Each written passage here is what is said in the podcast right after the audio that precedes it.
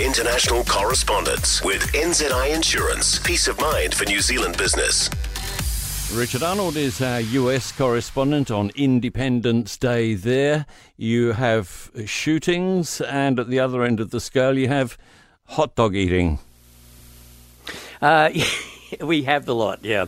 This is the 247th US Independence Day, Tim, the anniversary, of course, of the time when the US of A declared its independence from the old dart. Typically, it's a time for fireworks, food, and parades, but we can add in some other things this year. One, as you mentioned, is shootings. Again, this country suffering through two more mass shootings today. One in Philadelphia, five people killed, two others injured. They were little boys, ages 13 and 2.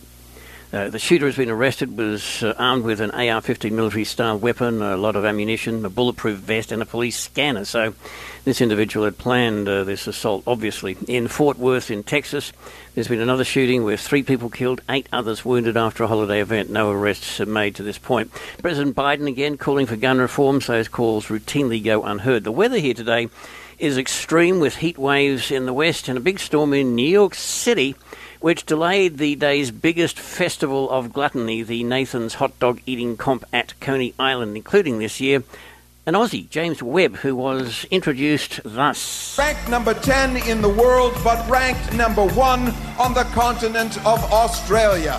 From the lovely city of Sydney, I give you James Webb. They liken him to Don Bradman. a pride of Australia.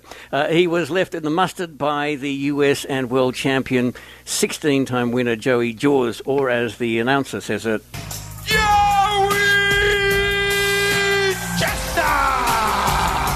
Got that? Yeah, 62 hot dogs and buns in 10 minutes, one behind his tally last year.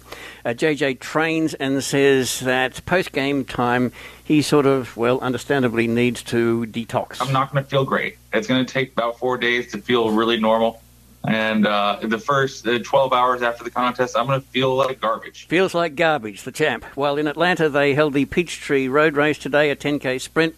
Uh, leading them towards the finish line was Senbere Teferi, but she saw a security motorcycle turn off the course right at the end. She followed the bike. She took a wrong turn, surrendering first place, came in third, lost out on a $10,000 prize.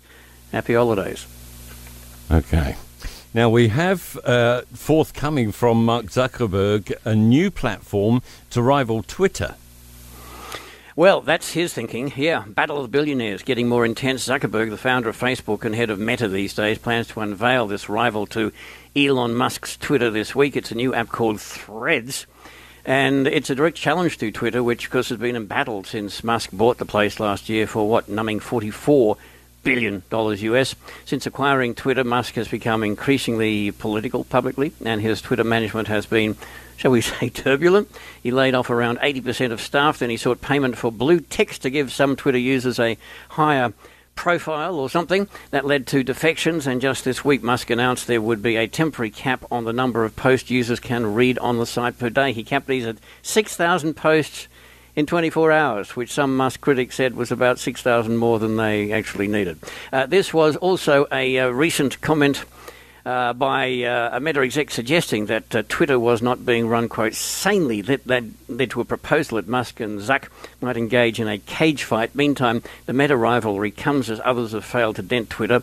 Microblog sites like Blue Sky and Mastodon have had little impact, but Meta, of course, already has hundreds of millions of registered users on Instagram and such, and they've copied other rivals in the past, like Stories, which was a response to Snapchat, and Reels, which rivals TikTok with short form videos. So, whether or not there's a cage fight and fist fighting involved, challenge on.